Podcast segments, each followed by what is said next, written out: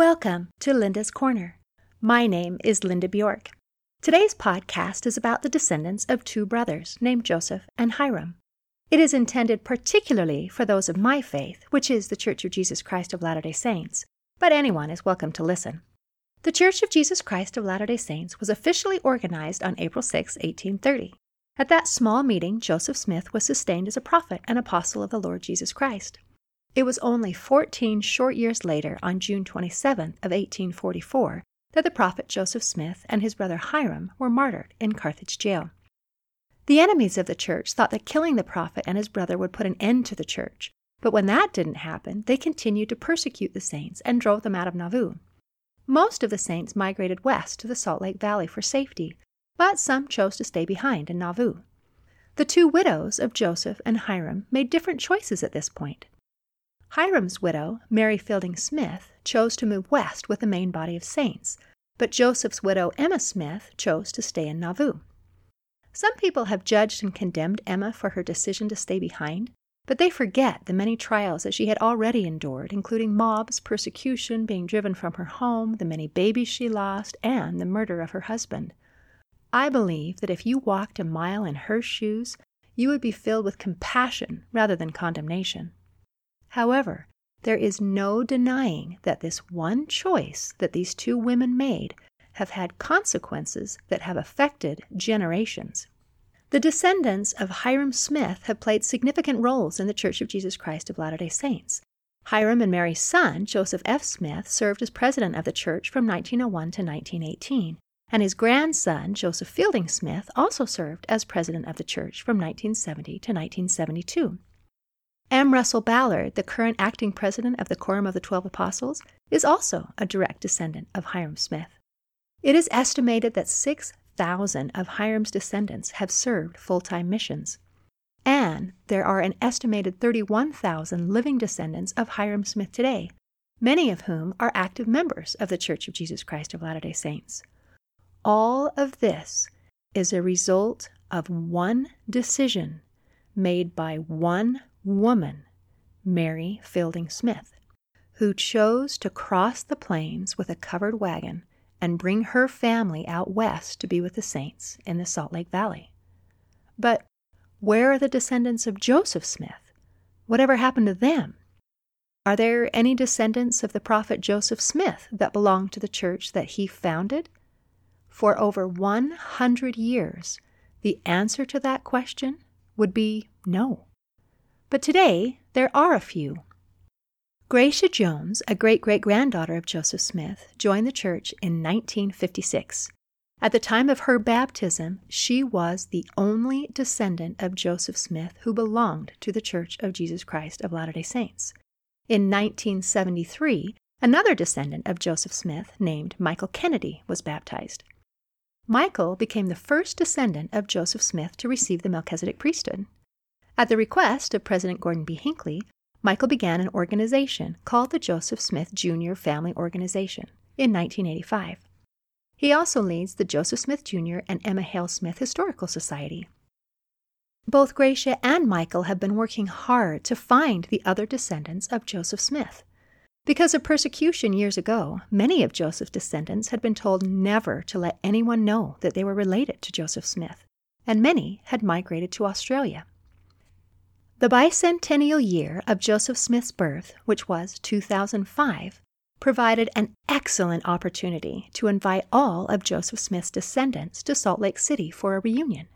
159 members of Joseph Smith's family came from around the world to attend the celebration. Michael Kennedy felt inspired that rather than having the guests stay at hotels, they should stay in the homes of their distant cousins so certain members of Hyrum's family were invited to host visitors who were members of Joseph's family. Today, I'm delighted to have with me special guests John and Gwen Smith. John and Gwen were one of the couples invited to serve as hosts for their distant cousins, and they have a special story to share. John is a great grandson of Hyrum Smith and one of the few remaining living grandchildren of the prophet Joseph F. Smith. John and Gwen are wonderful, special people, and I should know because they are my parents. Mom and Dad, thank you so much for being willing to share this special story with us today. Would you tell us about how they approached you and what that was like? Well, we had wanted to host the Joseph Smith family always. We always wanted to be a part of their lives. Our niece, Jackie Cook, asked us, and when she came to us and asked if we wanted to be a part of this? We said yes, yes, yes. We wanted to host some of them. So we were given two descendants Robert W. Smith and Kim Larson, his niece. Now, they lived in Omaha, Nebraska, and uh, we were thrilled to have them come we called him and let him know that we were happy to have them come and wanted to get acquainted over the phone. And he said, Well, you may not want me to come because I smoke. and we said, Well, that's okay. You can smoke out on the deck. We'll get a can for you so that you can put your ashes in it. It'll be just fine. Now he teases me since then that it was a tuna can. and he was a heavy smoker, chain smoker. And he thought he ought to have a gallon can. So that's a cute story. so that that was that. And then was the wonderful time when they came, and John can tell that. And when they arrived at the airport, the first time I saw Bob I was so overcome by the Spirit. I've never experienced that before, but I loved him intensely, immediately, just in that, in that moment I first saw him. And, eh, and I still love him. That was the key to our whole experience with him all the time we were together. And uh, we really loved Bob. So, as part of this reunion, there were several activities planned, and one was a, a, very special bicentennial memorial commemoration that was at BYU at the Marriott Center, and some really awesome things took place there. The Joseph Smith family were to sit together there in the Marriott Center while the spectacular 200th anniversary program was given, and they were singing and dancing, and it was all about Joseph Smith. And so we sat in a little different area, but when they started the program, they asked the descendants of Joseph Smith to stand. And when they stood, the whole congregation stood up and gave them a standing ovation, and it brought tears to his eyes. He had never cried in his life, very seldom. And so this was touching. And then when they talked about Joseph Smith, it was amazing because he knew about Joseph Smith, but the church that he belonged to was the RLDS church. And then they went over to the uh, Community of Christ and they denounced Joseph Smith as a prophet and also the Book of Mormon. So when he heard this, he was so touched at being able to see this church who believed this just as he did. And so he was, like I said, he was so overcome that when we came home, he stayed up all night because he knew that he had found the truth. But what was he to do? Could he leave his family and the teachings that he'd been given and join the church? It was he was in turmoil, absolute turmoil as to what to do. The next day was Sunday, and we were invited to go to the to the Latter day Saint Conference Center to listen to the spoken word. We were seated right up close, and many, many tourists were, they, they filled the hall. But we were setting up in front with the Joseph Smith Jr. family. They had a special place. And after that wonderful program, all of the other people left, and we stayed there with the Joseph Smith Jr. family, and they sang two more songs for us. And one of them was Joseph Smith's first prayer. And Bob shed tears. He was so overcome. I think the other one was Praise to the Man that communed with Jehovah. And this really touched him very much. When we came home, he loved to sing. So we had a hymn book and I played the piano. So he sang, How Great Thou Art. He loved that song and he just sang it right out. And then there were others and he looked through and he saw that Joseph Smith's first prayer was in that book. And I said, Would you like the book, this hymn book? And he said, Yes. So we gave him the hymn book. And uh, that night, John had shown Kim the quadruple combination that we had of scriptures because she seemed so interested. And I gave Kim the quad.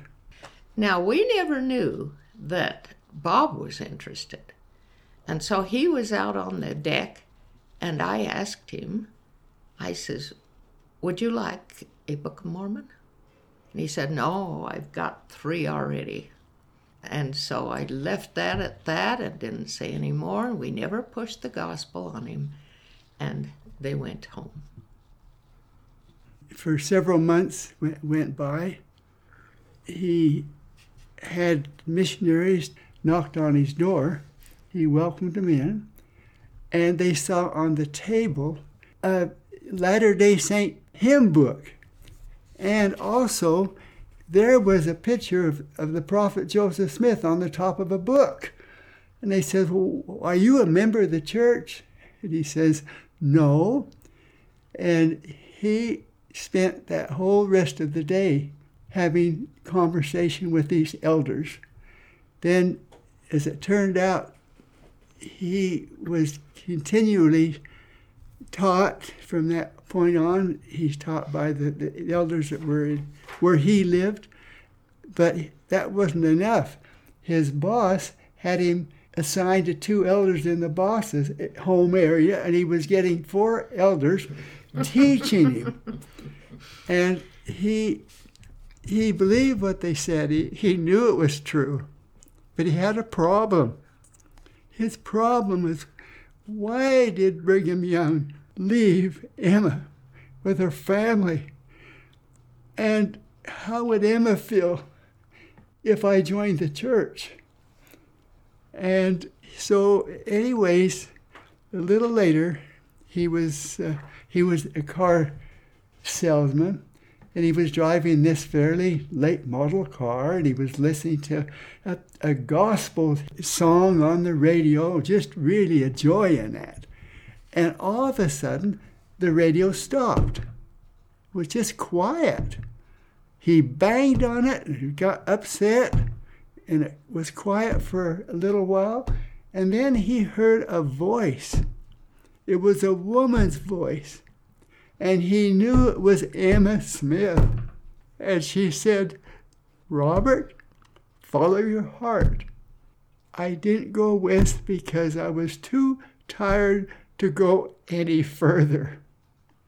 And then the radio continued to play. So he knew he had his answer and was going to get baptized. And so he called us and he said, You know, ever since I've left your place, I've been in an uproar with myself, and every, it, everything is turned upside down, he said. We said, Why? And he said, Well, I'm going to be baptized in the church. oh, we thought, my gosh, wow, this is marvelous. And it's like we said, you know, we just almost went through the ceiling because we were so happy about this. And of course, the thought was, can he really stop smoking? Being a chain smoker. But he did. He stopped. Maybe he slipped a few times, but he stopped that heavy smoking. And so we said, Well, when are you going to be baptized? And he, he said, I don't know yet, but I'll let you know. And we said, We want to be there. We want to be there when you get baptized. So let us know. And so he did. He called and let us know when it would be. And we drove there to Omaha, Nebraska, where he lived. And he wanted me to play the piano while he sang a song for the program as well, as he was going to be baptized. And John, what were you asked to do?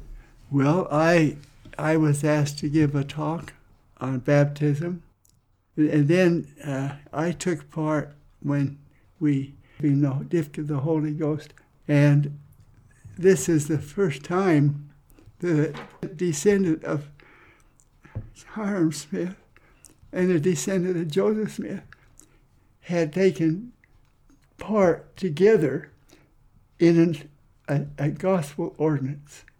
So the next day, we were about to go home. We looked around the temple there at winter quarters. And we said, Now we'll be back when you go through the temple in a year. And he said, Okay.